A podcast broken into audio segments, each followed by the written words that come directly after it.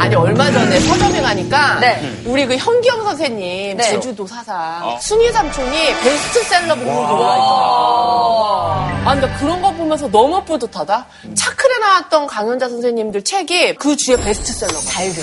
잘 아니, 제가 됐어. 서점을 운영하고 있잖아요. 맞아, 맞아. 그래서 직접 그런 반응이 바로바로 오는데 어. 실제로 많이도 구매를 해가세요. 아, 그러면은 운영하기 좋겠다. 미리 주제를 보고 어, 야, 이 책이다. 이거 약간 대가라는 거 아니에요? 그러게. 훈전 안 되게 했다 안 했다. 저희가 그렇게 큰 서점이 아니에요. 그래도 했다 안 했다. 됐습니다. 많은 분들이 좋은 책을 보시면 좋은 거지 뭐. 그쵸, 그쵸. 좋죠. 아니 이쯤에서 제가 서점 주인으로서 여러분께 좀 여쭤보고 싶은 게 다들 요즘에 어떤 뭐 책- 아내분이 책 내셨더라고요. 아내분이 책 내셨더라고요. 아니 그거 말고 창진이 형 그 SNS 너무 감동적인 글을 어, 나도 썼어. 봤어. 어, 맞아. 왜 뭐라고 썼는데? 조신한 남자의 그 완벽한 그. 무슨 핸들을 부여잡고 떠나가는 뒷모습 얼마나 세게 핸들을 잡아요 손이 그렇게 아파요 그러게. 조금 양념을 쳤지. 우리 상진이가 사랑꾼이야. 완전 아니 사랑꾼이에요. 지금 제 얘기를 하다가 갑자기 이렇게 빠졌는데 제가 봤을 때 오늘 이게 뭡니까? 진짜 뭐예요 이게? 책 얘기만 하다가 네. 갑자기 막 이렇게 폈는데 독서의 계절이 언제? 어, 아, 또 미세먼지구나, 오늘. 미세먼지 해결 전략. IBM 되게 관심 있으시다. 환경이다 오늘. 맞아요. 컴퓨터에. 거대한 팬 같은 거 만드는 거. mainframe. IBM에. 벨기에 정부의 난민 후원 방법. 어, 갑자기 또 인권으로 들어갔다. 브라질 대형 해외 송금 신기술. 기술. 여론 조작. 어, 나 진짜 모르겠다. 여론 조작.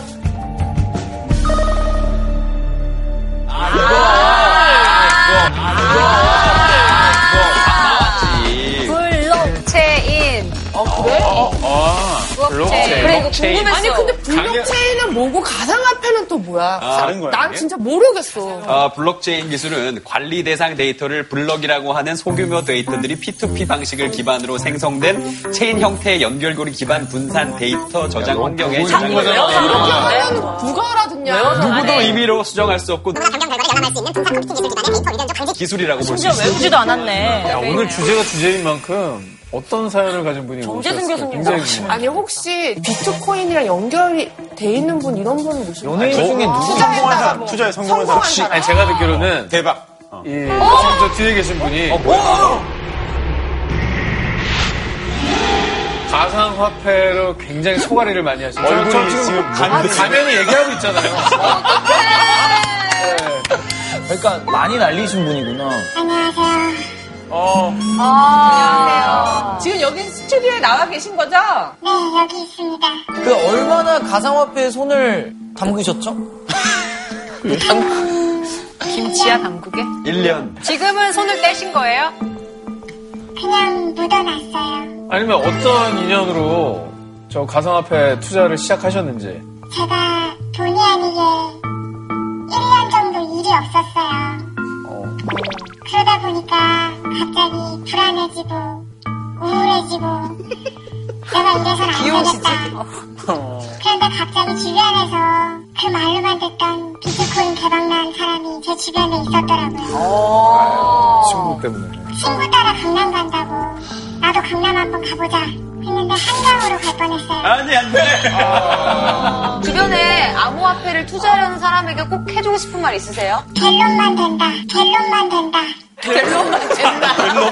자, 그럼 과연 저 가면 뒤에 저 슬픈 사연을 가진 저분이 과연 누굴지 스튜디오로 한번 모셔보도록 하겠습니다. 너무 재밌으시다.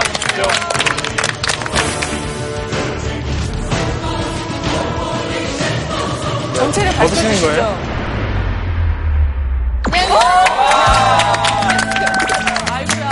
진짜. 근데 살이 많이 빠지셨네요 아, 그때 한창 아플 때 네. 가가지고 지금 다 낫고 왔어요. 요양하고. 와. 축하드립니다. 서유리 씨가 원래 네네. 직, 직업이 저 성우요. 기상캐스터 아닌가? 네? 뭔데? 저기 언니 저희 많이 뵀잖아요. 그치. 네. 왜 모르는 거죠? 근데 그동안 기상캐스터인 줄 알고 계속 보는 거예요. 아니 기상캐스터 역할을 한 적이 있어요 드라마에서. 아, 맞아. 또 유련이가 저랑 또 비슷한 점이 굉장히 많아요. 저도 뭐 차 좋아하고 게임. 뭐 게임 좋아하고 IT 쪽 되게 많이 알고 있잖아요. 사실 선배격이신 분이세요. 완전. 넘사벽. 덕후들 사이에서는 진짜 진정한 여신이죠. 그럼 IT 쪽 전문으로 좀 공부도 좀 하시고 그러셨어요? 공부까지는 아닌데 게임을 잘하려면은 기기가 중요하거든요. 그럼 알아야 되죠, 그런 거. 그럼 또 그게 또 이제 최신형이 어떤 건지 알아야지. 장비빨을 세우지. 이 뒤통수 안 맞고 호구 안 잡히고 그럼. 싸게 살 수 있단 말이에요. 호구 안 우리는. 그래서 그런 거를 하다 보니까 전문 자연스럽게 용어가 오늘 많이 나오네요. 많이 나와요.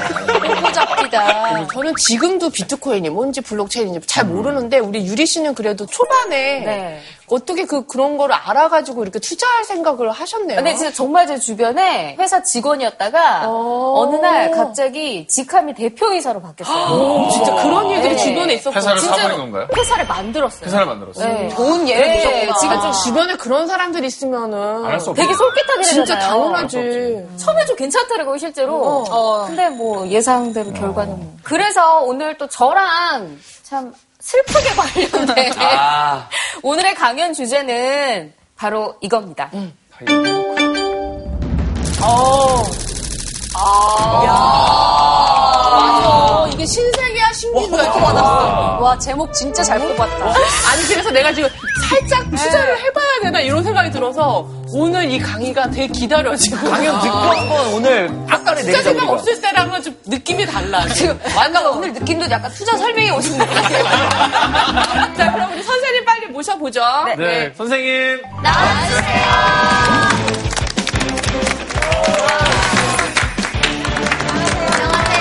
네, 안녕하십니까.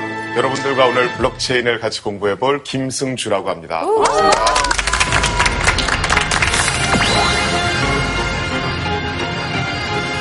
요걸 해킹하면 그 안에 있는 중요 정보들을 다 들을 수 있었거든요.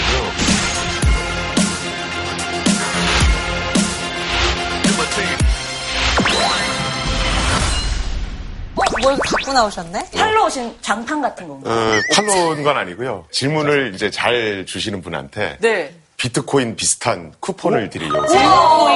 되게 많다. 많은 좋은 질문 기대하겠습니다. 그럼 질문을 잘할 때마다 그 사람한테 비트코인이 쌓이는 거예요? 그러니까 뭐 저희가 현금으로 바꿔주신다는 얘기도 있습니다. 오, 제가 현금이라고?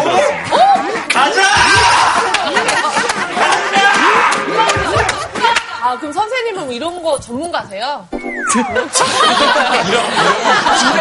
이런 거는 뭐 그러니까 제, 어, 제가 90년 학번이거든요. 어, 근데 그때 당시에 어, 이제 암호학 이라는 분야가 있었습니다. 암호학? 네. 그래서 지금 얘기하는 암호화폐나 블록체인에 쓰이는 기술들은 네. 사실은 그때 90년대에 나온 기술들이거든요. 그러다 보니까 이제 좀 이해하기가 남들보다는 좀 쉬웠죠. 진짜 영화처럼 막 갑자기 blue screen 떴는데 거기다 막 이상한 막 쳐가지고 이렇게 뜨뜨뜨득 해가지고 뭘 할 수 있어요? 어, 요새 해커들은 더 이상 뭐 컴퓨터 이런 거에는 별로 관심이 없습니다. 그러면요? 휴대폰? 아, 스마트폰도 이제 많이 쉬워져서 이제 그 창피하다고 학생들이 시연 안 해드리려고 선생님 smart TV 하시지 않으셨어요? 2013년에 저희 연구실에서 이제 최초로 smart TV 해킹을 했었고요.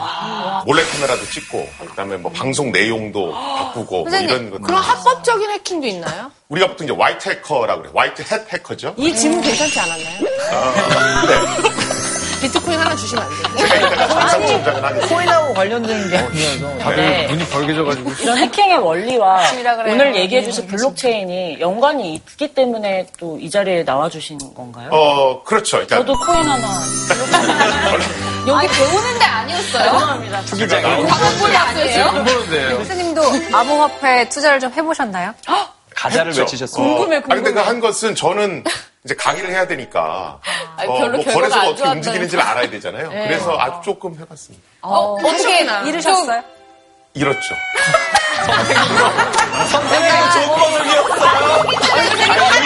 그러면도 우리가 아니, 블록체인에 진짜. 대해서 더 공부하고 알아야 될 이유가 어디에 있을까요? 우리가 1세대 블록체인은 금에 비유하고요. 2세대 블록체인은 석유에 비유합니다. 근데 금이나 석유는 잘 쓰면 굉장히 좋은데 네. 이게 또 어두운 면도 있잖아요. 어떤 뭐? 탐욕을 불러온다든가 아니면 석유 같은 경우 잘못 쓰면 환경 그렇죠. 오염 문제를 야기시킨다든가 예, 블록체인도 똑같거든요. 어, 그래서 이제 그 부분들을 오늘 이제 설명을 드리려고 합니다. 네, 좀 본격적인 강의 좀 부탁드리겠습니다. 네.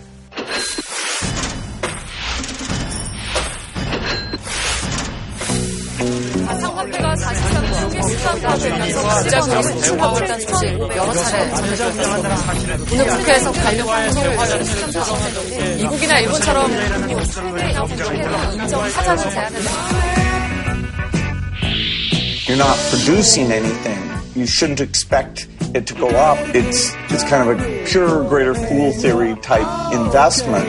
Blockchain that is a good thing. 일단은 먼저 그 암호화폐라는 거에 대해서 좀 짚고 넘어가야 될 것 같습니다. 사실은 많은 분들이 이제 암호화폐와 가상화폐란 용어를 좀 이렇게 섞어서 쓰세요. 아 맞아요. 뭐 암호화폐로 가상화폐 가상화폐 암호화폐. 암호화폐 가상화폐 가상화폐. 가상화폐는 부루마블로 해서 쓰는 그, 그게 그렇죠. 가상화폐고. 맞습니다. 어, 가상이란 뜻은 가짜랑 똑같은 얘기를 해서 우리를 업신여기는 단어입니다. 그리고 굉장히 분개하세요. 그럴 수 있겠다. 예. 어, 일단은 디지털 화폐라는 용어가 있습니다. 이 디지털 화폐는 총체적인 용어입니다. 디지털 정보로 이루어진 어떤 화폐니까요. 어, 그런데 이것은 두 가지로 나눠지죠. 하나는 암호화폐가 있고 또 하나는 가상화폐가 있습니다. 가상화폐는 아까 브루마블 얘기하셨잖아요.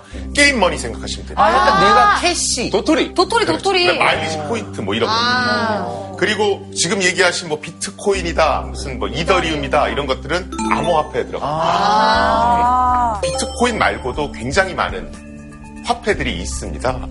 그것들을 이제 뭉퉁그려서 얼터네이티브 코인, 그래서 알트 코인이라고 얘기를 합니다. 알트코인. 예. 저기 저- 있다 저 저기 있다 있나요? 저기 있어요. 내 거 있어 저기. 맨 밑에 맨 밑에 이때고. 일단 저기는 10위권 안에 드는 걸 표시하고 그러니까요. 그 거예요. 종류가 몇 가지 되나요? 1,500종이 넘습니다. 이게 어, 2018년 3월 11일 기준으로 1,523종의 암호화폐들이 존재하고요. 매주 평균적으로 17.1개가 발행이 신규 발행되고요. 또 없어지는 것도 많습니다. 12.7개가 퇴출당하는 거죠. 선생님 저거 코인 만드는 게 쉬워요? 아, 왜 이렇게 많아요? 찾는 사람이 많아지니까 는 겁니다. 예를 들어 중국이 이제 경제가 많이 좋아졌잖아요. 네. 그러다 보니까 중국 사람들이 미국이나 뭐 이런 데 가서 투자를 하고 싶은 거예요. 네. 그런데 위안화를 갖고 나가려고 그러면 네. 이제 당국의 통제를 받잖아요. 네, 네. 얼마 이상 못 갖고 간다 뭐 그렇죠. 이런 게 있으니까. 그래서 중국 돈을 비트코인으로 바꾸는 겁니다. 그 다음에 미국 가서 그 비트코인을 다시 달러로 바꾸고요. 그래서 그 달러를 가지고 땅도 사고 건물도 사고 하는 겁니다. 그런데 이제 중국에서 비트코인을 찾는 사람들이 많아졌고, 그러니까 이제 가격이 폭등하기 시작하는 거죠.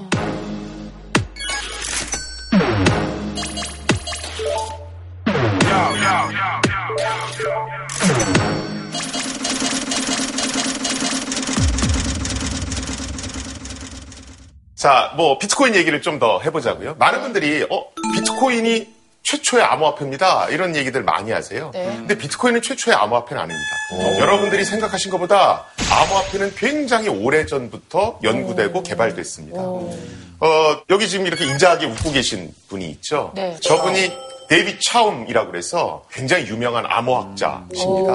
저분을 이제 또 다른 말로 뭐라고 그러냐면 프라이버시의 아버지라고 불립니다. 왜냐하면 사용자 프라이버시를 보호할 수 있는 굉장히 많은 기술들을 연구하고 만들어내고 하셨거든요. 처음으로. 저분이 1982년에 네. 저 논문을 하나 냅니다. 네. Blind Signature for Untraceable Payment라고 써 있잖아요. 네. 어, 저분이 이제 무슨 생각을 했냐면 신용카드를 쓰면 네. 내가 어디서 뭘 샀는지 기록이 다 남잖아요. 네. 그게 추적당하기 싫으면 우리가 일상생활에서 어떻게 합니까? 현금. 현금 쓰면 되죠. 그렇죠? 자, 그럼 사이버 공간에서는 어떻게 하나요? 방법 없다고 우리. 우리 느끼죠. 각종 쇼핑몰들이 있잖아요. 네. 네. 근데 우리 신용카드를 쓸 수밖에 없잖아요. 네, 네. 사실 암호화폐가 나 기존에 있는 뭐 달러들을 다 대체해야지 이러고 나온 건 아닙니다. 네. 그냥 사이버 공간에서 쓸 수 있는 네. 어떤 현찰 비슷한 게 필요한 거거든요. 그래서 나온 거고요. 데이비드 차움 박사가 제안한 그런 암호화폐 시스템을 electronic cash의 줄임말 e-cash라고 그럽니다. 그래서 e-cash 시스템은 생각보다 동작 방식은 간단해요. 저는 그냥 편의상 도토리라는 표현을 쓰겠습니다. 그게 말하기 더 훨씬 편하니까. 사용자가 은행에 가서 네. 어, 도토리를 주십시오 이러면서 천 원을 은행에 줍니다. 네. 그럼 은행은 도토리 천 원어치 주죠. 네. 그렇죠. 그다음 사용자가 상점에 가서 도토리를 가지고 이모티콘도 사고 음악도 사고 삽니다. 그럼 상점이 그걸 은행에 가져가서 이거 다시 돈으로 바꿔주세요 이런 겁니다. 그럼 천 원이 다시 돌아오죠. 그런데 일반적으로는 저렇게 하면 될 것 같지만 암호화폐는 단순히 저렇게만 만들었을 때는 문제가 생길 수가 있습니다. 복사하고 막 그 해킹하면 되는 거 아니에요? 그렇죠. 우리가 쓰는 종이 화폐는 특수 잉크 처리를 하잖아요. 네. 그래서 복사기 같은 걸 돌려서 찍어내면 바로 티가 납니다. 네. 근데 암호화폐는 그냥 디지털 정보거든요. 그러니까 복사를 하면 티가 안 납니다. 원본 복사본이 똑같거든요. 그럼 제가 천 원어치 도토리를 받아서 열 번 복사하면 만 원이 되는 거잖아요. 네. 이런 문제가 생깁니다. 네. 그걸 중복 사용 문제 이렇게 얘기하거든요. 치명적인 문제 아닌가요? 그렇죠. 그걸 해결하지 못하면 제대로 화폐 기능을 할 수가 없겠죠. 네. 그래서 어떻게 했냐면 은행이 장부를 하나 유지합니다. 그러면 은행이 어 1년 번호가 1477번이네. 그럼 1477번 사용됨 이렇게 장부에 써놓는 겁니다. 그럼 그 다음에 또 복사된 걸 가져오면 1477이라고 써 있잖아요. 그러면 아 이거 복사된 거네. 그래서 잡아내는 겁니다. 아. 즉 은행이 중복 사용을 잡아주는 어떤 파수꾼 역할을 하는 거죠. 비트코인도 이거랑 거의 비슷합니다. 저 논문의 주제가 추적당하지 않은 그런 어떤 서명에 관련된 거잖아요. 네네. 근데 지금 제가 알기로는 블록체인 기술이라는 거는 굉장히 투명하게 모두 다 그 원장들을 열람하고. 볼 수 있는 시스템이기 때문에 이것과는 좀 대척점에 있는 기술이 아닌가라는 생각이 들어요. 약간 받으려고 노리고 한 것 같은데. 와. 약간 너무 해놓고 왜 안 강의 주지라고. 진행을 위해서 제가 좀 질문을 드렸습니다. 네. 저도 그 부분이 궁금한데 대척점이 있지 않습니까? 아, 네. 어, 그것이 이제 블록체인이 갖는 어떤 투명성 때문에 그렇거든요. 그런데 예, 데이빗 차움 박사님이 암호화폐를 제안한 건 맞습니다만 저 암호화폐를 사용하는데 블록체인이라는 걸 쓰진 않았습니다. 예, 그래서 블록체인은 비트코인 할 때 얘기가 나온 거고요. 그 얘기를 좀 더 드리면 비트코인을 최초로 제안한 사람이 저기 써 있는 사토시 나카모토라고 하는 사람입니다. 근데 저게 한 사람이 아니란 얘기가 있던데요. 아, 그건 밝혀지지 않습니다. 저게 개인을 나타내는 건지 아니면 단체를 나타내는 건지 아. 살았는지 죽었는지 아. 아무것도 밝혀진 게 오, 없어요. 이름, 이름만 밝혀진 거예요? 그렇죠. 사토시 나카모토가 누구든 간에 저 사람이 2008년에 저 비트코인이라고 하는 저 논문을 써서 인터넷에 공개를 했습니다. 그리고 그 다음 해인 2009년부터 비트코인이 이제 발행되기 시작을 했고요. 근데 2008년은 좀 문제가 있었던 해입니다. 2008년에 어떤 일이 있었죠? 서브프라임. 서브프라임. 그렇죠. 금융위기가 왔었죠.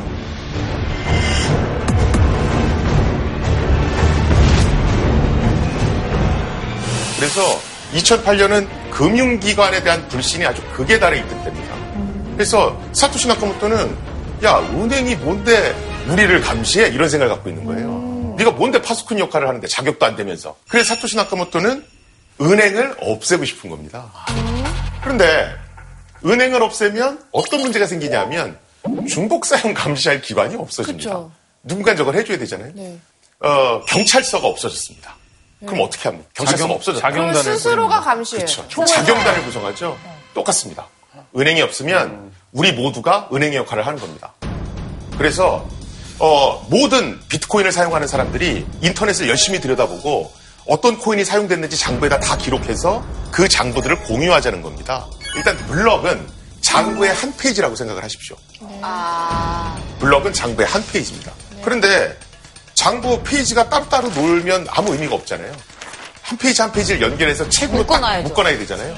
그래서 우리가 체인이라는 표현을 쓰는 겁니다. 체인은 사슬이잖아요. 그래서 합해서 블럭 체인이라고 얘기를 하는 거예요. 그 장분의 한마디.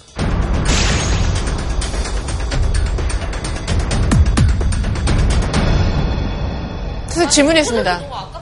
어느 날 밤에 천둥 번개가 심하게 쳤습니다. 네. 그래서 번개가 장부가 있는 메인 컴퓨터를 쳤어요. 그래서 컴퓨터가 깨졌어요. 아니, 그게 없는 게 블록체인 기술 아니, 그 질문에서. 오류가 하나 있는 게 왜 나왔어? 어, 메인 컴퓨터 왜 나왔어? 없는 게 블록체인. 은행이 은행 없다. 우리 우리들의 다 우리가 나눠가지고 있어요. 질문이 그래도 의미는 있습니다. 좋은 질문 아닌데 의미는 있는 질문입니다. 근데 저 죄송한데 코인 하나만 그 좀. 하나 주세요. 맞아, 이거 그냥 메인 많은 컴퓨터. 시청자분들에게 어, 맞아. 메인 컴퓨터. 보통은 저 거래 기록을 누가 갖고 있냐면 은행이 갖고 있죠. 그럴 경우 문제가 은행이 벼락을 맞았대요. 그래서 메인 컴퓨터 데이터가 다 날아가면 그러면 어떻게 할 수가 없는 거죠. 그런 사례가 예전에 있었죠. 생길 수 있는 일이지. 왜냐하면 예전에 국내 니은 은행이 해킹을 당했었죠. 그래서 거기 있는 데이터베이스 자료가 다 지워졌거든요. 그래서 그거 복구할 때까지는 아무것도 못했단 말이죠. 그러니까 어, 중앙에 어떤 데이터베이스를 운용한다라는 건 그런 문제가 있는 겁니다. 그런 면에선 이게 좋은 거네. 그렇죠. 그래서 이 데이터, 이 블럭을 모든 사람들이 자기 컴퓨터에 갖고 있는 겁니다. 그래서 한 사람 PC가 망가져도 다른 데 데이터가 있잖아요. 그러니까 24시간 365일 계속 가동될 수가 있죠. 큰 대기업이잖아요, 사실 그 은행들이요. 네. 근데도 보안이 사실 잘 안 되는 경우가 많아서 불만이 좀 있을 때가 있는데 네네. 사람들이 모여서 이렇게 하는 게 과연 이게 그런 그런 의심이 드실? 수 있죠. 여러 사람이 이게 뭐 어, 공동으로 뭘 하는 게 잘 되겠어? 이런 생각을 하실 수 네, 있잖아요. 네. 실제로 어떤 거래를 보고 사람들이 야 이거 중복 사용이야 이렇게 한 목소리를 낼 땐 아무 문제가 없습니다. 그런데 뭐 100명, 200명이 어떤 걸 할 때는 이렇게 한 목소리를 내기가 쉽지가 않습니다. 실수로 어떤 걸 놓칠 수도 있고 맞아. 고의적으로 틀린 소리를 할 수도 있거든요. 그러면 과연 저것은 중복 사용이냐 중복 사용이 아니냐 이걸 결정해 줘야 되죠. 그렇죠. 그래서 저럴 경우에는 일종의 합의를 보는 것이 필요합니다. 아이고 피곤해. 아, 그냥 돈 쓰지 뭐. 합의를 보는 시스템이 어떻게 돼요? 언제 그 합의를 또 이거 보는 언제 시스템. 해? 벌써부터 누나 용량 초과됐다. 사실은 사토시 나카모토가 추구했던 건 돈을 편하게 쓰자는 게 아닙니다. 예를 들어 암호화폐를 그냥 편하게 쓰려고 그랬으면 데이비 차원 박사가 만든 그거 그냥 쓰면 됩니다. 근데 사토시 나카모토가 하고 싶었던 건 중앙의 어떤 기관, 금융기관을 없애고 싶었거든요. 그래서 어, 블록체인은 아 이거 저 장부구나. 그래서 모든 사람들이 거래 기록을 쓰는구나. 그런데 의견이 불일치할 경우에는 투표할 수 있는 기능이 있구나. 이렇게 생각하시는 게 어, 맞을 것 같습니다. 어, 그래서 실제로 블록체인 같은 것들을 보면 어, 그 안에 이제 합의, 그러니까 전자투표를 할 수 있는 메커니즘이 들어가 있고요. 저 전자투표를 하는 메커니즘이 얼마나 세련되게 잘 구성되어 있느냐에 따라서 그 블록체인의 가치가 이제 결정나는 겁니다. 그럼 저런 거 누르는 거는 일반인들이 다 누를 수 있어요? 아니, 저건 제가 이제 그림을 보시기 편하라고. 잘 되진 않습니다. 어, 뭐, 비트코인을 아마 써보신 분이 계, 계신가요? 네. 아, 써보셨어요? 사먹어봤어요? 아니 뭐 그렇진 않고요. 이, 이 거래소에서 저 거래소로 이렇게 보내 본 아, 적은 그건 이제 있습니다. 투자를 하시는 거예요. 거래를 한 걸 말씀하시는 거예요. 저는 옷값 무기나- 받아봤어요. 제가 아. 옷을 오. 지인한테 팔고 오. 그냥 돈으로 줘도 되는데 오. 그 기분상 이더리움으로 받았었어요. 어, 실제 해외 송금 같은 경우도 여태까지 항상 중간에 은행을 거쳐서 보냈잖아요. 네. 근데 블록체인은 중앙에 기관이 없잖아요. 그러니까 블록체인을 이용하면 직거래를 할 수 있거든요. 그러니까 이제 송금 수수료를 쓸데없이 줄 필요가 없는 겁니다. 우리가 은행에 가서 거래를 하려고 그러면 제일 먼저 뭘 합니까? 계좌를 만들어요. 계좌를 만들죠. 그래서 계좌번호를 받잖아요. 네. 어, 여기 보시면 1C, 8Z, 6X, 뭐 CUC 이렇게 쭉 복잡하게 나오는 거 있잖아요. 저게 비트코인에서 쓰는 계좌 번호입니다. 뭐? 어떻게 외워요? 모델 그래서 어떻게 되냐면. 일반 상점에 가면 QR 코드가 있고요. 그걸 네. 스마트폰으로 찍으면 저 계좌번호가 입력이 되는 겁니다. 저렇게 나온다. 그래서 보통 지금 저 계좌번호에는 저게 누구 거다라는 이름이 안 드러나 있잖아요. 네. 그래서 비트코인은 익명성이 보장된다 이렇게 얘기하는 겁니다. 계좌번호는 공개돼 있는데 그게 누군지 실명 확인은 안 돼 있는 거예요. 그러면 선생님, 익명성을 좀 중요하게 생각하는 사람들이 많이 쓰는 경향이 있겠네요. 그렇죠. 원래 그러라고 만들어졌어요. 그러면은 그런데- 어, 찌 됐건 정말 불법이나 범죄랑 뗄래야 뗄 수는 없겠네요. 사실은 우리가 뭐 5만 원권이다 뭐 이런 거 발행할 때 처음에 부작용에 대한 우려가 되게 많았죠. 검은 돈. 네. 그렇죠. 똑같습니다. 현실 세계에 생기는 문제를 어, 암호화폐가 뭐 해결하는 그런 건 없습니다. 왜냐하면 현실 세계에 있는 종이화폐를 사이버 공간으로 그대로 옮긴 게 암호화폐이기 때문에 종이돈이 갖고 있는 부작용은 암호화폐도 그대로 갖고 그렇죠. 있거든요.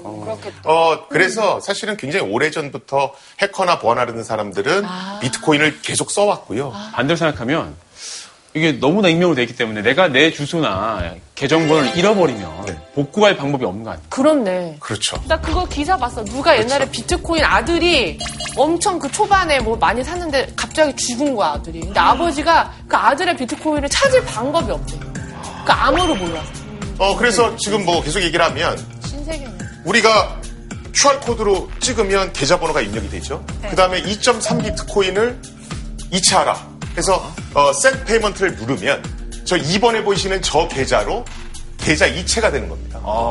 그래서 아 비트코인 거래는 그냥 계좌 이체하는 거구나 이렇게 생각하시면 됩니다. 아, 저때 돌아가고 싶다. 엄청 싼데? 돈이 불개져가지고. 아니, 보세요. 2.3 비트코인인데 1000불밖에 안 해. 지금 얼마인데? 지금은 900만 원. 오, 좀 저대로 들어가고 싶어. 어, 이제 우리가 인터넷 뱅킹에서 할 때는 어, 계좌 이체를 하잖아요. 그러면 아 이게 제대로 된 계좌인가? 뭐 어, 이렇게 이체해줘도 되나? 뭐 이런 확인을 누가 하나요? 은행이 하잖아요. 네. 그렇죠? 그런데 여기는 은행이 없죠. 이것들을 누가 확인해 주냐면 구성원들이 우리들이 스스로 하는 겁니다. 그래서 보시면 데이빗 계좌에서 산드라 계좌로 5비트코인, 리사에서 산드라 계좌로 7비트코인, 메리에서 장으로 10비트코인 이런 것들이 동시다발적으로 막 발생을 할 겁니다. 그걸 장부 한 페이지에다가 다 이렇게 기록해 놓는 겁니다. 그래서 보통 사이즈로 보면 저게 한 1메가바이트 정도 되고요. 그래서 10분 동안에 있었던 모든 계좌이체 내역이 다 기록된다고 보시면 됩니다. 보통 저걸 사람이 일일이 기록하는 건 아니고요. 프로그래밍이 돼 있어서 자동으로 저런 것들을 기록할 수 있게끔 되어 있고요. 저건 폐기가 되거나 그러진 않아요? 시간이 지나면? 저 한 페이지가 따로 딱 존재할 때는 없어질 수 있잖아요. 근데 장부가 한 페이지가 없어지면 큰일이 나잖아요. 그래서 우리가 만들어진 장부들은 순차적으로 사슬처럼 쭉 연결시킵니다. 아, 그럼 중간에 못 빼는 거네요. 일단 밑장 빼기 없는. 체인으로 연결을 시켜놓으면 장부의 내용을 변경하거나 중간에 빼내거나 하는 건 불가능합니다. 저 장부는 은행에 갖고 있는 게 아니라 우리 모두가 만든 거잖아요. 그래서 다 우리 모두가 다 갖고 있고 다 볼 수 있습니다. 그런데 문제는 이게 영구히 지워지지도 않는데 틀린 기록이 올라가면 안 되잖아요. 네. 그렇죠? 그러니까 옳은 기록만 올라가도록 자정할 수 있는 어떤 걸 만들어 놔야 되죠. 아까 제가 그거를 투표 시스템 같은 걸 통해서 네. 합의를 본다고 말씀드렸잖아요. 사토시 나카모토가 만들어 놓은 그 합의 메커니즘은 굉장히 단순합니다. 우리가 성공하려면 어떻게 해야 됩니까? 노력. 노력이요? 아, 노력도 뭐 중요합니다. 네. 줄을 잘 서야 되죠. 줄을 잘 서야 되죠. 의외의 답변. 아, 오늘 왜 이렇게. 의외의 기회주의. 어, 블록체인에서 얘기하는 것이 좋은 장부, 옳다고 생각하는 장부 뒤에 줄을 잘 서라는 겁니다. 한번 볼까요? 어떻게 되나? 비트코인 사용자가 한 다섯 명 정도 있다라고 가정을 해볼게요. A라는 친구가 장부를 제일 먼저 만들었어요. 그래서 저 장부를 어, B, C, D, 저 나머지 네 사람한테 뿌려줬어요. 어, 이거 뭐 다 내용 맞네. 만장일치로 합의를 봤습니다. 그럼 저 장부가 최초의 장부가 되는 거예요. 우리가 그래서 저걸 보통 뭐 제네시스 블럭 뭐 이렇게도 얘기하죠. 네. 자, 그 다음에 또 10분이 지났어요. 이번에는 B가 제일 처음 장부를 만들었어요. 어, 다른 사람들이 받았더니, 어, 그래, 이 장부 맞네, 이러는 거예요. 다른 이견 없습니다. 그러면 B라는 장부를 A 뒤에다가 연결시키겠죠. 네. 그렇죠. 그러면 이제 블록 체인이 된 거죠. 네. 저렇게 일단 연결이 되면 저 장부는 누구든 다 볼 수 있고 또 일단 저 장부에 기록된 내용은 바꿀 수가 없습니다. 또 10분이 지났더니 이번에는 C가 어 장부를 만들었습니다. 그래서 보라색 장부를 쫙 뿌렸죠. 그런데 문제가 하나 생겼습니다. 거의 같은 시간에 D도 장부를 만들어서 뿌린 거예요. 서로 다른 장부 두 개가 생겼죠. 네. 그렇죠? 어, 예를 들어서 어, 검은색 장부에는 거래 기록 9개가 들어 있습니다. 보라색 장부에는 거래 기록 10개가 들어있어요. 그러면 한 개의 기록은 진짜로 발생했던 거래인데 기록이 안 된 걸 수도 있고 네. 아니면 발생 안 했는데 발생했다고 네. 잘못 쓸 수도 있잖아요. 네, 네. 이제 여기에 대한 합의가 필요하죠. 그럼 저 장부 두 개는 일단은 B 뒤에 가서 이렇게 붙습니다. 지금 저기는 아직 의견이 브리치된 상태입니다. 그럼 저 상태에서 또 10분이 지났더니 이번에는 E가 최초로 장부를 만들어 뿌리는 겁니다. 그러면서 E가 어 내가 보기에는 D가 만든 장부가 맞는 것 같아. 그래서 D 뒤에 줄을 서는 겁니다. 이게 아까 줄을 잘 서라는 얘기가 바로 이겁니다. 어떻게? 자, 그럼 이게 시간이 쭉 지나면 저 블록체인, 저 모양이 어떤 식으로 되냐면 너덜너덜해지겠는데? 떠들어들어지죠. 시간이 지나면 이렇게 됩니다. 불편해요. 그래서 저 보라색 장부들은 뒤에 줄을 서다 말았잖아요. 네. 그러니까 저건 유효하다고 인정받는 장부가 아 니고 버려지는 장부고요. 어. 저 줄이 제일 긴 장부 있죠. 네. 저게 대다수가 옳다라고 표를 밀어준, 그러니까 줄을 서준 그 장부가 되는 거예요.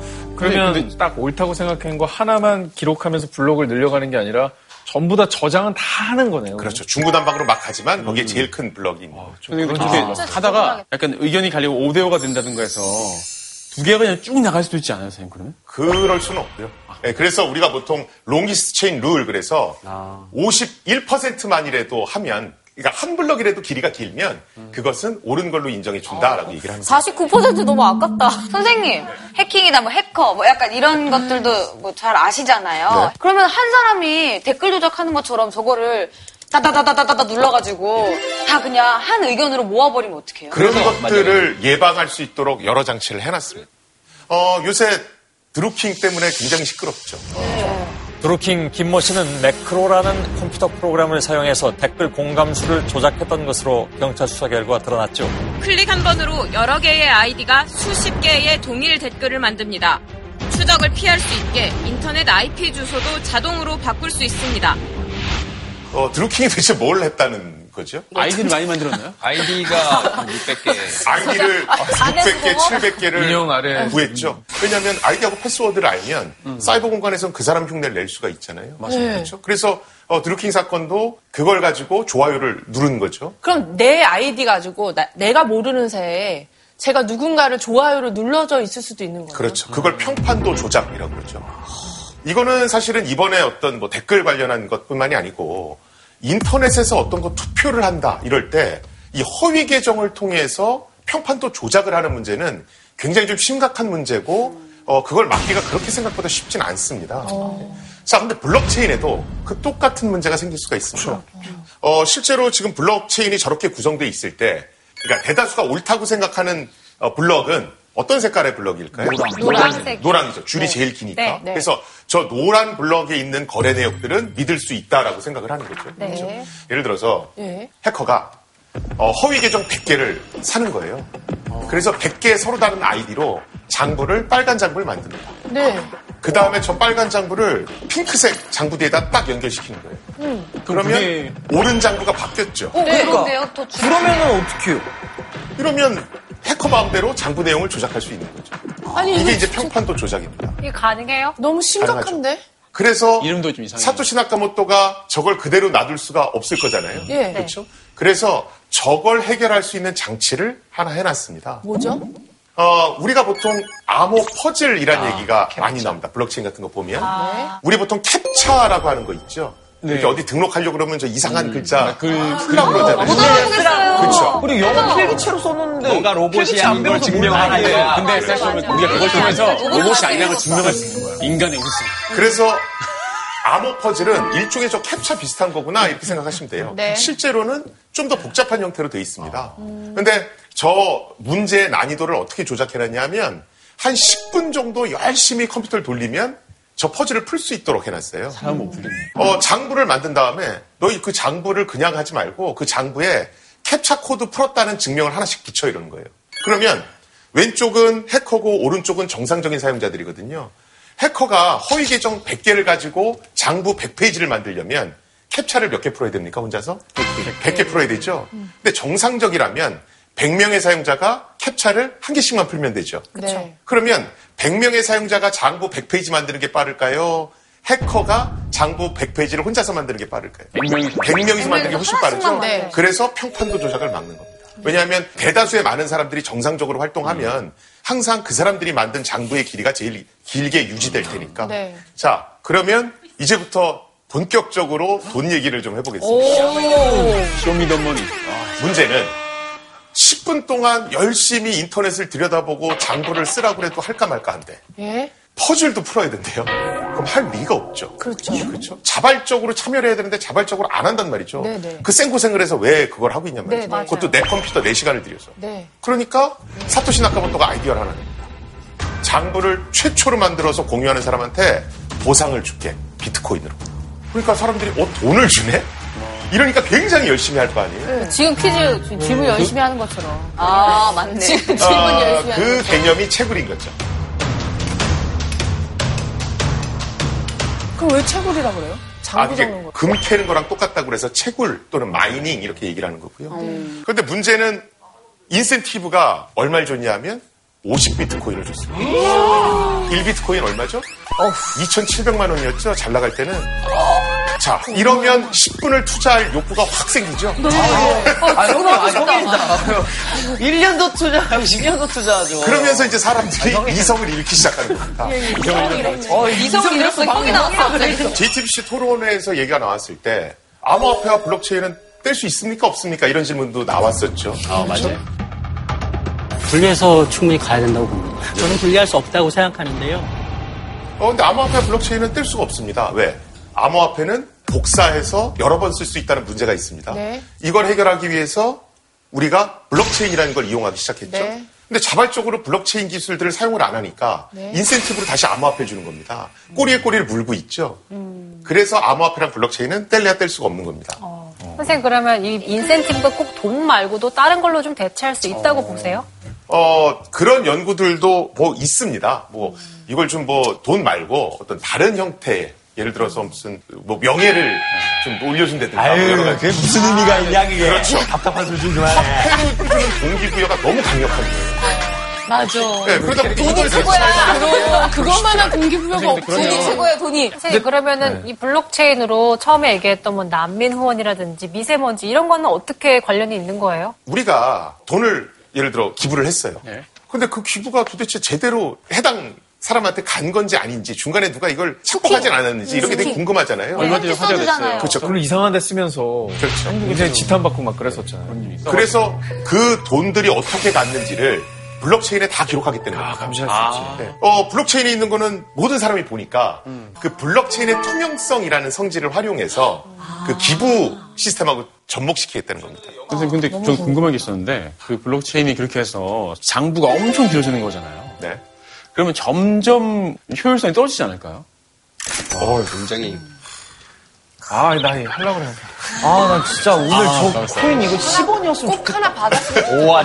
그래서 어, 우리가 보통 얘기하면 블록체인들이 좀 종류가 나뉩니다. 지금 제가 말씀드린 건 public 블록체인이에요. 네. 모든 사람들이 장부를 만들고 네. 또 어, 모든 사람들이 투표를 통해서 틀린 장부는 솎아내고 그 다음에 모든 사람이 열람할 수 있고 아주 이상형이죠. 근데 그게 너무 힘든 거예요. 힘들어서 사람들이 야 그러지 말고 장부 만드는 사람을 한두 명으로 제한하자 이러는 거예요.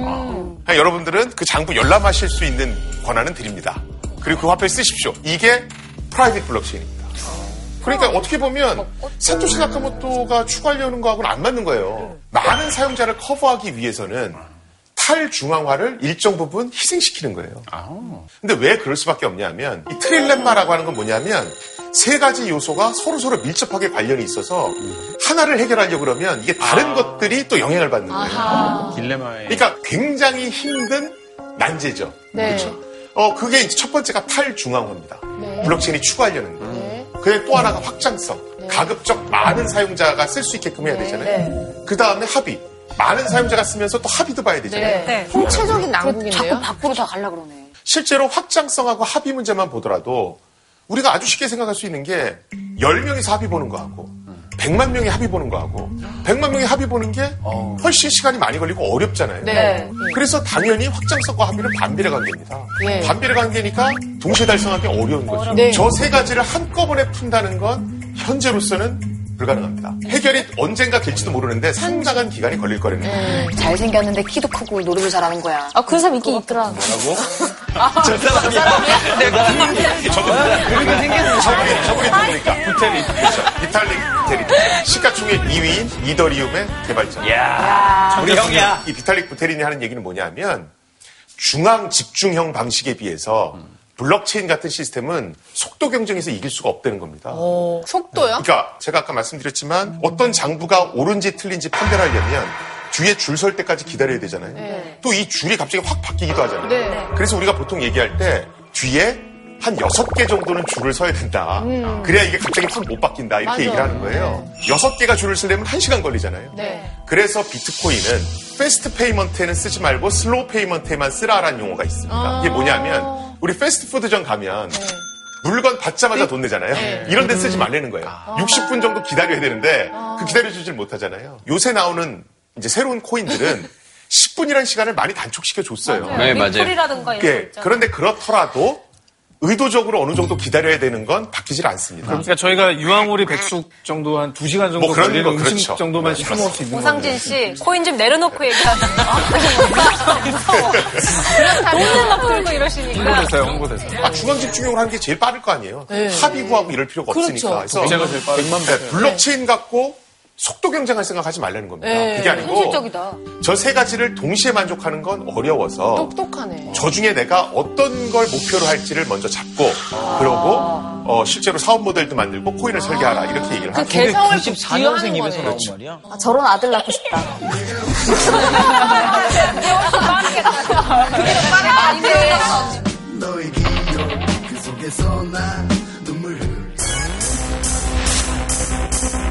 자, 탈중앙화가 됐는가? 저걸 이제 최근에 연관 결과가 이제 발표가 됐습니다. 장부를 하나 만들어야 되는 데는 암호 퍼즐을 풀어야 되고. 자, 그럼 퍼즐을 빨리 풀려면 어떻게 해야 됩니까? 좋은 성능이 좋아야 돼요. 그렇죠. 아까 뭐 장비빨 얘기하시는 것 같아요. 예, 그러니까 사람들이 일반 컴퓨터 사다가 이제는 점점 더 좋은 것들을 사는 겁니다. 이제는 뭐까지도 하냐면 CPU를 이용하는 게 아니고 그래픽 카드를 이용합니다. 그래픽 카드는 복잡한 어떤 그래픽을 표현해야 되기 때문에 성능이 굉장히 좋거든요. 네. 그래서 요새 가보면 그래픽 카드 가격이 아마 엄청나게 올라가 엄청. 올랐어요. 30만 원 하던 게 70만 원씩 지금 해요. 그러다가 요새는 그래픽 카드보다 더 좋은 것들을 막 찾기 시작하는 겁니다. 그래서 우리나라 굴지의 반도체 기업인 삼성에서 채굴용 전용 칩을 생산하겠다 이랬죠. 저거 어떻게 보면 순기능 아닙니까? 기술이 발달하고 있어요. 그렇죠. 이제 틈새 시장을 본 그러게. 거죠. 자, 그런데 이게 이제 문제가 생기기 시작하는 거죠. 뭐냐면 사토시 네. 나카모토도 그냥 데스크탑 컴퓨터 이거 갖고 전부 다 채굴하고 뭐 한다고 생각을 한 거예요. 근데 저렇게 전용 칩이 나오면 전용 칩은 비싸거든요. 그러면 돈 많은 사람이 칩을 많이 사겠죠. 그렇죠. 그렇죠? 그럼 돈 많은 사람이 많은 칩을 갖고 장부를 더 빨리빨리 만들 겁니다. 네. 정상적인 투표는 돈 없는 사람도 한 표, 돈 많은 사람도 한 표, 다 한 표야 되잖아요. 네. 네. 그런데 빈익빈 부익부 현상이 생기는 거예요. 네, 네. 그러니까 탈중앙화가 왜곡되기 시작하는 거예요. 네. 뭐야? 어, 저 진짜 덥겠다. 저게 그래픽 카드 같은 걸 저렇게 대량으로 만들어 놓은 저기가 밭이요, 밭. 지금 저기서 코인을 캐는 거예요. 야, 저건 진짜 채굴만. 저기. 코인 아, 밭. 그래픽 카드 심은데 코인 나는 거군요. 그렇죠. 전용 있는 음원 사정이 진짜 더워, 저. 전기료가 장난이 아닌데도 저게 어느 정도까지 계속 냐면 러시아의 전문 채굴꾼은 화력발전소 두 개를 사들였습니다. 저거 하려고? 그렇죠. 전기를 싸게 대려면 화력발전소를 해야 되니까. 스케일 쩐다. 장부를 만드는 사람들이 다 저기 저러고 있으니까 장부에 대해서 막대한 영향을 미칠 거잖아요. 네. 실제로 올 초에 연구 결과가 하나 발표됐습니다. 어, 시가총액 1위인 비트코인 경우에는 상위 4명의 탑 전문꾼들, 이더리움 같은 경우에는 상위 3개 전문꾼들이 장부를 얼마든 좌지우지할 수 있다. 그래서 비트코인과 이더리움은 탈중앙화돼 있다고 볼 수 없다. 그래서 이더리움이나 신규 코인들이 또 저런 것들을 못하게 하기 위해서 여러 기술들을 또 연구하고 있습니다. 위험하다. 이제 거래소 라는 얘기 많이 들으시잖아요. 암호화폐 거래소. 네. 사토시 나카모토가 처음 제안할 땐 거래소 개념이 없었습니다. 왜 그러냐면 어, 사토시 나카모토가 비트코인을 만든 것은 탈중앙화 분산시키고 싶었단 말이죠. 근데 거래소는 모든 사람의 비트코인 정보가 다 한 곳에 모여 있잖아요. 이게 또 하나의 중앙 기관인 겁니다. 그러니까 비트코인 정신의 정면으로 위배되죠. 그런데 암호화폐 가격이 급등하니까 찾는 사람이 많아지잖아요. 네. 찾는 사람 뭐 블록체인이고 이런 거 모르겠고 나는 쉽게 비트코인 암호화폐를 얻고 싶은 거예요. 그래서 그 암호화폐를 중개해주는 기관으로 거래소라는 게 생긴 겁니다. 보완된 거군요. 우리 일반적으로 쓸 때 아이디 패스워드 같은 거 쉽게 해킹되잖아요. 네. 그렇죠. 똑같이 거래소에 돈이 보관돼 있는데 거기서 사용자들의 아이디하고 패스워드가 어떤 방법이든 유출이 되면 그 돈을 다른 계좌로 다 옮겨버릴 수가 있잖아요. 네. 어, 저도 이제 거래소 무슨 협회, 뭐 자율규제위원회 뭐 이런 데 들어가서 거래소 이제 내부가 어떻게 되는지를 볼 기회가 있었는데, 어, 현재 상태로는 네. 거래소의 보안 수준은 인터넷 뱅킹이라든가 아니면 주식 거래 시스템보다는 떨어집니다. 그러니까 어, 그동안 막 수수료를 번 거에 비해서는 사실 투자는 좀 약했죠. 그나마 이제 좀 큰 규모의 거래소들은 보안에 대한 투자를 지금 하고 있고 하려고 하고 있어요. 그래서 거래소를 선택하실 때 굉장히 신경을 좀 쓰셔야 되고요. 거기다가 익명성이 보장이 되니까 추적도 안 되잖아요. 예. 그렇죠. 그래서 거래소에 무슨 뭐 해커가 들어서 풍지박살 났다는 둥, 뭐 보상이 안 예. 된다는 둥 그런 얘기가 나옵니다. 아니, 들으면 들을수록 참 부작용이 많네요.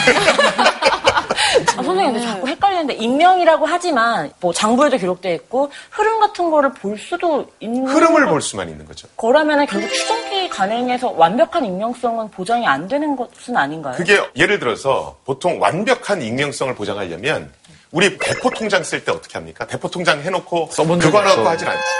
그거 갖고 하진 않지. 여기서 대답하면 안 된단 말이에요. 나쁜 사람들이 어떻게 하나요? 스님이 있나요? 습관, 선생님은 습관이 어떻게 돼서. 하시나요? 아, 그러니까 대포 통장이 추적 안 당하려면 한 번 쓰고 버려야 되거든요.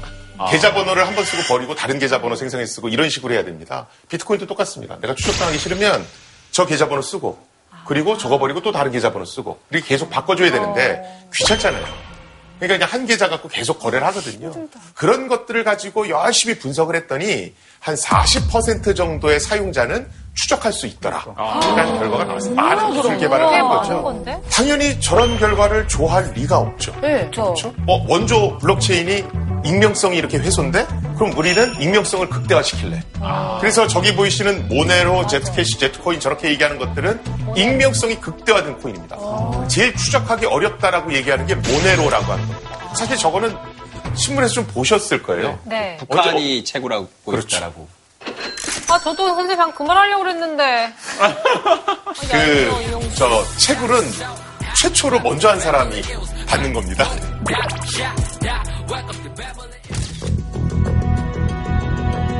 암호화폐가 얼마나 추적하기가 어렵냐면, 최근 일본의 거래소 하나가 해킹을 맞아요. 당했습니다. 예. 근데 그때 뭐라 그랬냐면, 유출된 코인의 일련 번호를 전부 다 기록해서, 그걸 전 세계 모든 거래소한테 블랙리스트로 뿌리겠다. 그래서 그 갖고 간 코인을 환전할 수 없을 거다라고 얘기했거든요. 네. 그로부터 몇 달 후 사장이 다시 인터뷰를 했죠. 해커에게 졌습니다. 눈물의 통안의 사과. 그게 어, 유출된 코인의 일련 번호를 조사해서 블랙리스트로 만들어서 뿌릴 때까지 시간이 걸립니다. 한 3, 4시간 걸리거든요. 근데 그 사람은 그 전에 모네로로 보내서 써버린 그 사이에 돈 세탁을 다 해버린 겁니다. 많은 분들이 어, 거래소가 해킹당하는 거 이거 문제 아니에요? 이렇게 얘기하시는데 사실은 그거보다 더 큰 문제는 거래소가 투명성이 확보가 안 돼 있다는 겁니다. 투명성이 확보가 안 돼 있다는 겁니다. 예를 들어서 해킹을 당했는데 진짜 해킹 당한 건지 아니면 암호화폐가 뜨니까 내가 그냥 그걸 갖고 먹튀를 하려는 건지 그러네. 문제 제기를 많이 했었어요. 해적하고. 예, 왜냐면 우리 주식 거래할 때는 정부 당국에서 굉장히 엄격하게 그런 것들을 관리 감독을 하거든요. 맞아. 거래소는 그것에 사각지대에 놓여 있었거든요. 그렇네요. 선생님, 근데 그러면 거래소가 실제로 코인을 사고 있지 않고 그냥 산 것처럼 그 장부상에만 있는 것처럼 보여주고 실제로는 코인을 안 갖고 있을 수도 있죠. 그런 문제가 생길 수도 있죠. 검찰이 국내 1위의 가상통화 거래 사이트인 업비트를 사기 혐의로 압수수색했습니다. 검찰은 업비트가 실제로 보유하고 있지 않은 가상통화를 가지고 있는 것처럼 투자자들을 속인 걸로 보고 있습니다. 자, 어, 그 실제로 이런 논문도 나왔습니다. 올 초에 어떤 거래소 데이터를 분석을 해봤더니 어, 실제로 작전 세력 비슷한 게 있었더라. 조작이더라. 그래서 비트코인 가격이 갑자기 급등했는데 어떻게 했냐면 컴퓨터 두 대로 서로 사고 팔고 사고 팔고 계속 하는 거예요. 그러면서 가격을 쭉 끌어올리는 겁니다. 네. 네, 그래서 거래소에도 저런 우리 주가 조작하는 것과 똑같은 행위를 할 수 있다더라라는 어. 연구 결과가 나온 적도 있고요. 그러면 거래소가 잘못을 했을 때 그 처벌할 수 있는 기준이 있나요? 어, 지금 그런 것들이 만들어져 있진 않고요. 근데 피해가 많으니까 그나마 지금 조금씩 조금씩 이제 규제를 만들어 가려고 하는 쪽입니다. 일본도 마찬가지고요. 이게 사실은 가장 큰 문제 중에 하나입니다. 일단 블록체인의 가장 좋은 점은 개방됐다는 거죠. 누구든 자료를 올릴 수 있고 누구든 그걸 볼 수 있다는 겁니다. 투명성이거든요. 그래서 사람들은 이 투명성이라는 걸 굉장히 좋아해요. 거기다가 탈중앙화가 돼 있으니까 야 너희들 갑자기 데이터베이스 못 봐? 이렇게는 안 된단 말이죠. 그래서 사람들이 어 그래 이런 개방성은 굉장히 좋은 사회를 만들겠다라고 생각하는 거예요. 타임캡슐 같이 활용할 수 있겠네요. 우리가 어. 영원히 지우고 싶지 않은 뭐 역사적인 사건들 이런 것도 막 그런 것도 저장돼요? 그래서 어떤 일이 실제로 있었냐면 중국 베이징 대학교에서 미투, 운동이 있었습니다. 네. 어, 그런데 기사를 자꾸 내려고 그러면 그걸 삭제하고 검열하고 이랬었거든요. 네. 그랬더니 거기 있는 친구 하나가 그 미투 내용을 블록체인에 올려버린 겁니다. 그, 그 주인공은 영원히 사라지지 않는 그 당사자는. 똑똑하다. 거기에 기록이 된 거네. 그렇죠. 그래서 그 미투 운동의 대상자는 그 사람이 죽을 때까지 저 기록은 따라다니는 거고 아, 죽어서도- 죽고 나서도 남는 겁니다. 그럼 누가 장난으로 오상진 바보 이렇게 올렸어요. 그럼 영원히 영원히 이미 오상진 영원히 바보로. 남는 거 아니야? 아, 이미. 흑역사가 많더라고요. 무섭네. 그게 체인에 연결이 되면 영원한 지식인으로 활동할 수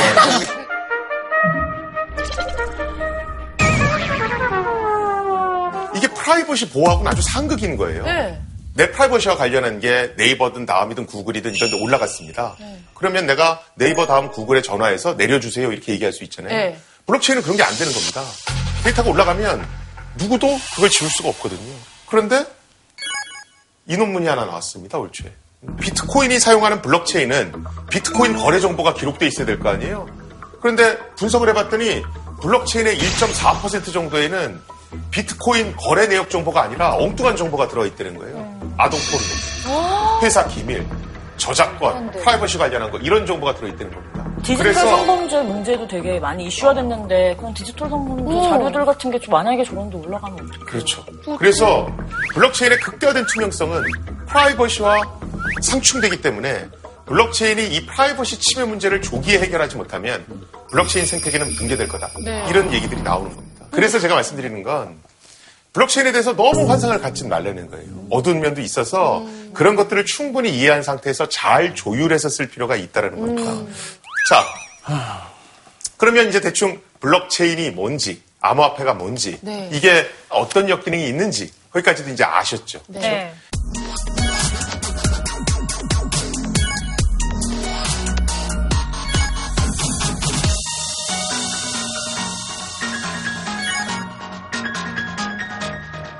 어, 약간 좀 어두운 얘기를 했으니까, 이제 그 블록체인을 좀, 어, 밝게 어떻게 쓸 수 있는지. 아무리 밝다 한들 좋은 면을 못이 찾겠네요. 어둠이 너무 진해서 아, 그러면, 얼마나 이게 밝아질지 잘 모르겠습니다. 그럼 그 진한 어둠을 최대한 밝혀보도록 예, 예. 하겠습니다. 기대해 보겠습니다.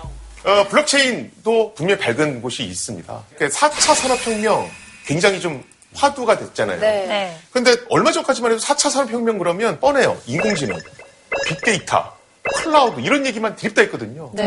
근데 갑자기 블록체인이 4차 산업혁명의 핵심 기술이라고 사람들이 막 얘기하는 거예요.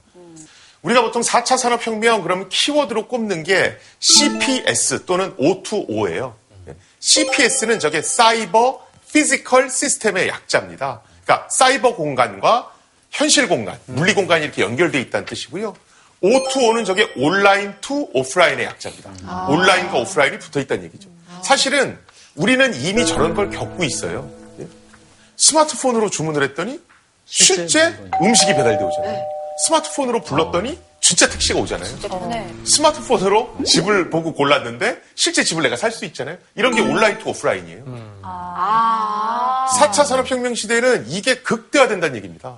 그러면 그 사용자들의 갖가지 생활 패턴 정보가 수집될 거잖아요. 네. 그럼 그 정보들이 클라우드라고 하는 큰 데이터베이스에 다 모입니다. 그럼 그 정보를 가지고 어, 회사들이 빅데이터 분석을 하는 거예요. 어? 어느 동네에는 어떤 걸 좋아하는 사람들이 많네? 근데 이런 거를 어느 철에 좋아해? 또 수량은 어느 정도 될 것 같아? 예측을 하는 겁니다. 그래서 그 정보를 공장으로 보내죠. 그럼 공장에 자동화된 로봇들이 생산해내는 거예요. 지금도 보면은 내가 뭐를 많이 검색했냐에 따라서 옆에 광고가 갑자기 뜨잖아. 맞춤으로 맞아. 뜨잖아요. 난 처음에 그게 운명인 줄 알았잖아. 진짜로 그래서 내가 이 운동화를 사야 될 운명이구나. 진짜 저를 주셔야 되는 거 아니에요? 저, 저도 빵 터져가고. 아, 지식의 운명론. 아니, 실제로 어떤 사용자의 패턴들을 잘 분석해서 맞춤형 소량 생산 이런 것들을 하려면 제일 중요한 건 제대로 된 데이터가 계속해서 돌아다니면서 분석이 돼야 됩니다. 그렇죠? 여기서 제일 핵심은 데이터잖아요. 그래서 우리가 보통 4차 산업혁명 시대의 원인은 데이터다 이런 문구는 굉장히 많이 들어보셨을 겁니다. 근데 택시를 잘 타보면 기사 아저씨가 앱들을 다 깔아놓고 쓰세요. 맞아, 맞아, 네, 맞아요. 맞아요. 왜 그러냐면 저 각 회사들이 자기네 데이터베이스를 공개를 안 하거든요. 그렇죠. 그걸 우리가 뭐라 그래요? 가두리 양식이라고 그러죠. 아. 정보를 가둬놓고 자기들만 쓰는 거예요. 저게 자기들이 돈인데. 그렇죠. 안 내놓으려고? 그러는 거죠. 그렇죠. 업체들이 초반에는 갖은 혜택을 얘기하면서 정보를 끌어모으죠. 네. 이게 어느 정도 축적이 되면 갑을 관계가 바뀝니다. 맞아요. 맞아. 그러면서 내 개인 정보를 가지고 악용하죠. 마케팅으로 쓴다든가 어떤 음식이 맛이 없음에도 불구하고 그걸 우리한테 맛있다라고 정보를 조작해서 알려준다. 그리고 갑자기 무료 서비스를 유료화시킨다든가.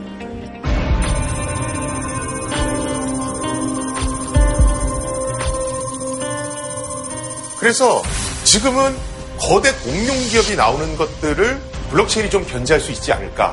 또 이런 견제 세력이 나오면 사회가 좀 더 정반합을 이루면서 좋은 데로 가지 않을까. 이런 생각들을 하는 겁니다. 자, 그러면 실제로 어, 떤 것들이 나오고 있는지를 한번 볼게요. 어, 우리가 이제 아마존에서 이제 팔려는 사람이 아마존에 물건을 올리죠. 살려는 사람은 아마존 내용을 보고 물건을 삽니다. 그리고 신용카드로 결제를 하죠. 네. 아마존과 신용카드 회사에서 수수료를 떼죠. 그렇죠? 근데 그걸 블록체인으로 바꾸면 물건을 팔려는 사람이 블록체인에 정보를 올립니다. 그걸 누구든 볼 수 있으니까 아 나 저거 살게 이러죠. 그리고 암호화폐로 대금을 지급합니다. 수수료가 빠지죠. 사는 사람도 싸게 사고. 싸게 사고 파는 그렇죠. 사람도 더 많이. 남길 수 그렇죠. 있는 거라. 그렇죠. 저런 그래서 건 좋네. OpenBazaar라는 사업 모델이 실제로 있습니다. 저거는 사실 우리나라에서 하고 있는 거 아닙니까? 중, 중고나라가 약간 오른쪽에 있는 어, 저건데 네. 사실 평화롭잖아요. 거래만. 코인으로 한다는 거죠. 혁- 혁명적이었어. 한 발 빨랐다. 그리고 거기에 또 수수료가 없고 뭐 예를 들면 뭐 기업한테 나의 정보를 이게 무조건적으로 주지 없고. 않아도 된다는 장점이 있어서 저는 또 좋은 것 같아요. 그냥 문득 드는 생각인데 이런 어, 오픈 바자 같은 모델이 계속해서 활성화되면 기존에 사업하던 사람들도 수수료를 계속 좀 낮출 수밖에 없다는 생각이 들어요. 그러니까 그렇죠. 내가 살아남으려면. 여기서 그걸 이용하는 사람들에게 굉장히 좀 이득이 되지 않을까. 그렇죠. 그렇죠. 그래서 결국은 굉장히 좋은 방향으로 네. 갈 수도 있죠. 어, 비트코인이나 블록체인을 사업 목적으로만 쓰는 게 아니고요. 공익적 목적으로 쓰는 것도 많이들 연구하고 있어요.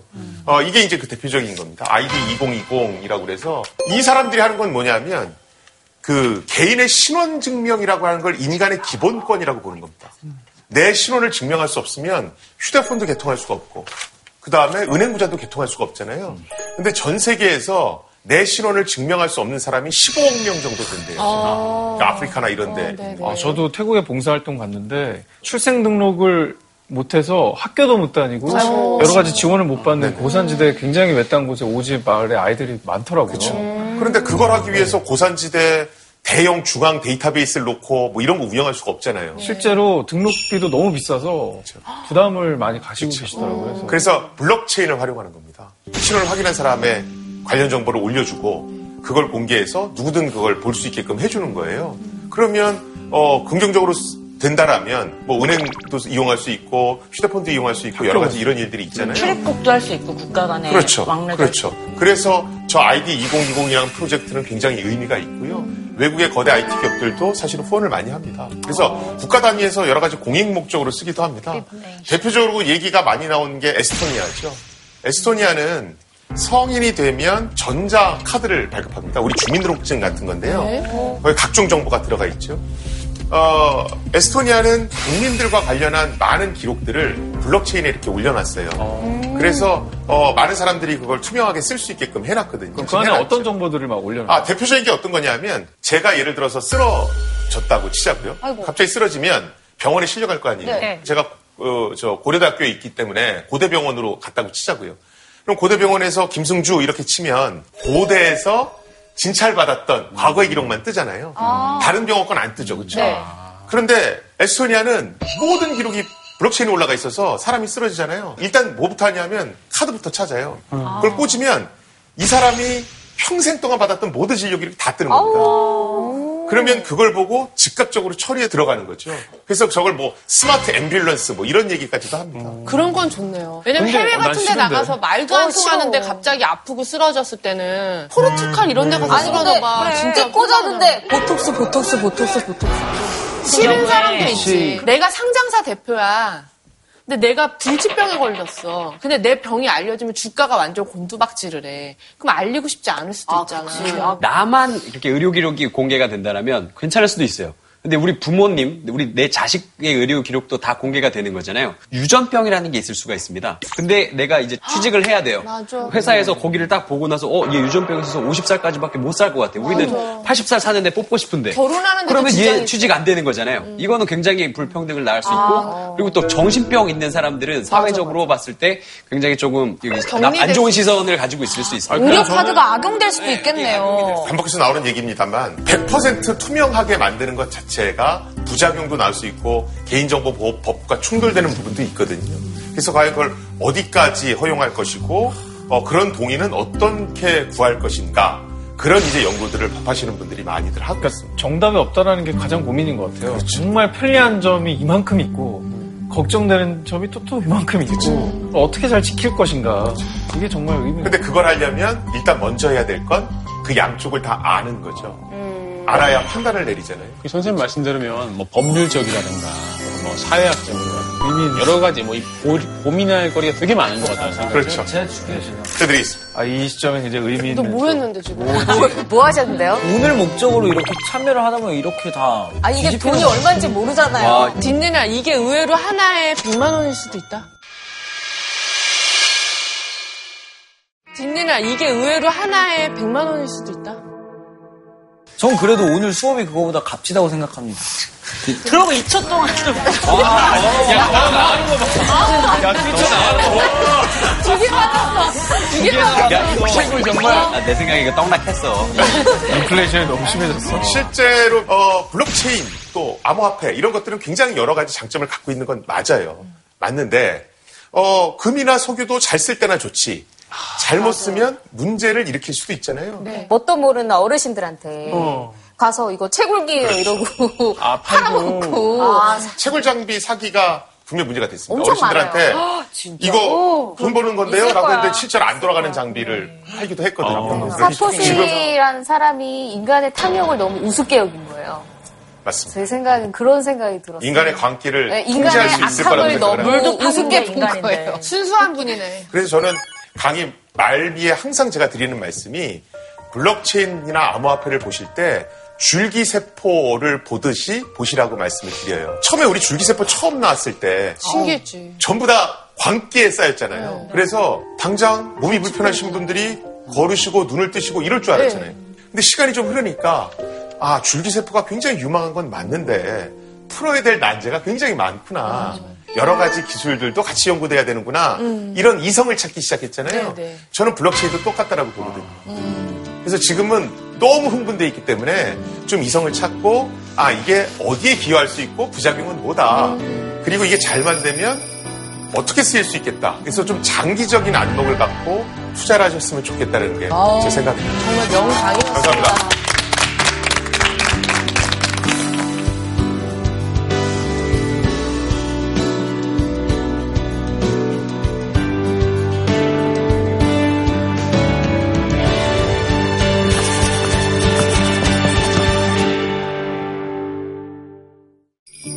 나는 늘 당신 주변에 있습니다. 당신은 내 존재를 모르고 지나칠 때가 많죠. 난 누구일까요? 짜잔! 짜잔! 오늘 코치 의정이니까. 아, 코치, 맞아. 식물 하니까 떠오르는 어떤 모습들이 있으세요? 붓는 쉬름, 아외나무, 개씹살이 뭐 이런 아니, 식물이 사는 세상은 그렇게 딱 한정적이지 않고 끝없이 펼쳐지는 이런 봄에 피는 곳들은 다 바람꽃이나 깽깽이풀, 충매아들은 달콤함과 뭐 향기, 곤충이나 유혹하고 살아야 되겠어. 나는 내 운명을 찾을 거야. 지금 하시는 말씀이 체계적이에요. 상상이에요? 아니면은 팩트지요. 잠시 멈추고 서서 바라보는 연습만 해도 여러분 삶의 색깔이 바뀔 거라고 제가 확실할 수 있습니다. 근데 좀 뭔가 바뀔 것 같으세요, 삶이? 모든 신기술이 나오면 항상 그에 따른 그 윤리적인 문제가 항상 있는데 약간 경시하는 경향이 있더라고요. 세계 어디나. 그런 것도 좀 확실하게 짚는, 짚어 넘어가는 자세가 있어야겠다라는 생각을 하게 됐어요. 저는 만약에 블록체인에 제가 올릴 수 있다면 오늘 수업을 꼭 올리고 평생 간직하고 싶네요, 선생님. 너무 너무 티가 나네. 그냥 하나만 더 주면 제가 1등이거든요. 지금 책으로는 좀 저작권 때문에 안 돼요. 아, 네, 그래서 이게 뭘로 환전이 되는 겁니까? 뭔데요? 사이버머니인 것 같아요. 아니요, 그 상품권. 우와, 감사합니다. 이거 문상이에요, 문상! 문상! 어머! 와, 영화 한 어머! 게임, 영화 사이버머니 어머, 문상. 감사합니다. 어머, 선생님, 어머. 오늘 수고, 어머. 선생님, 네. 고생하셨습니다. 내려와 또네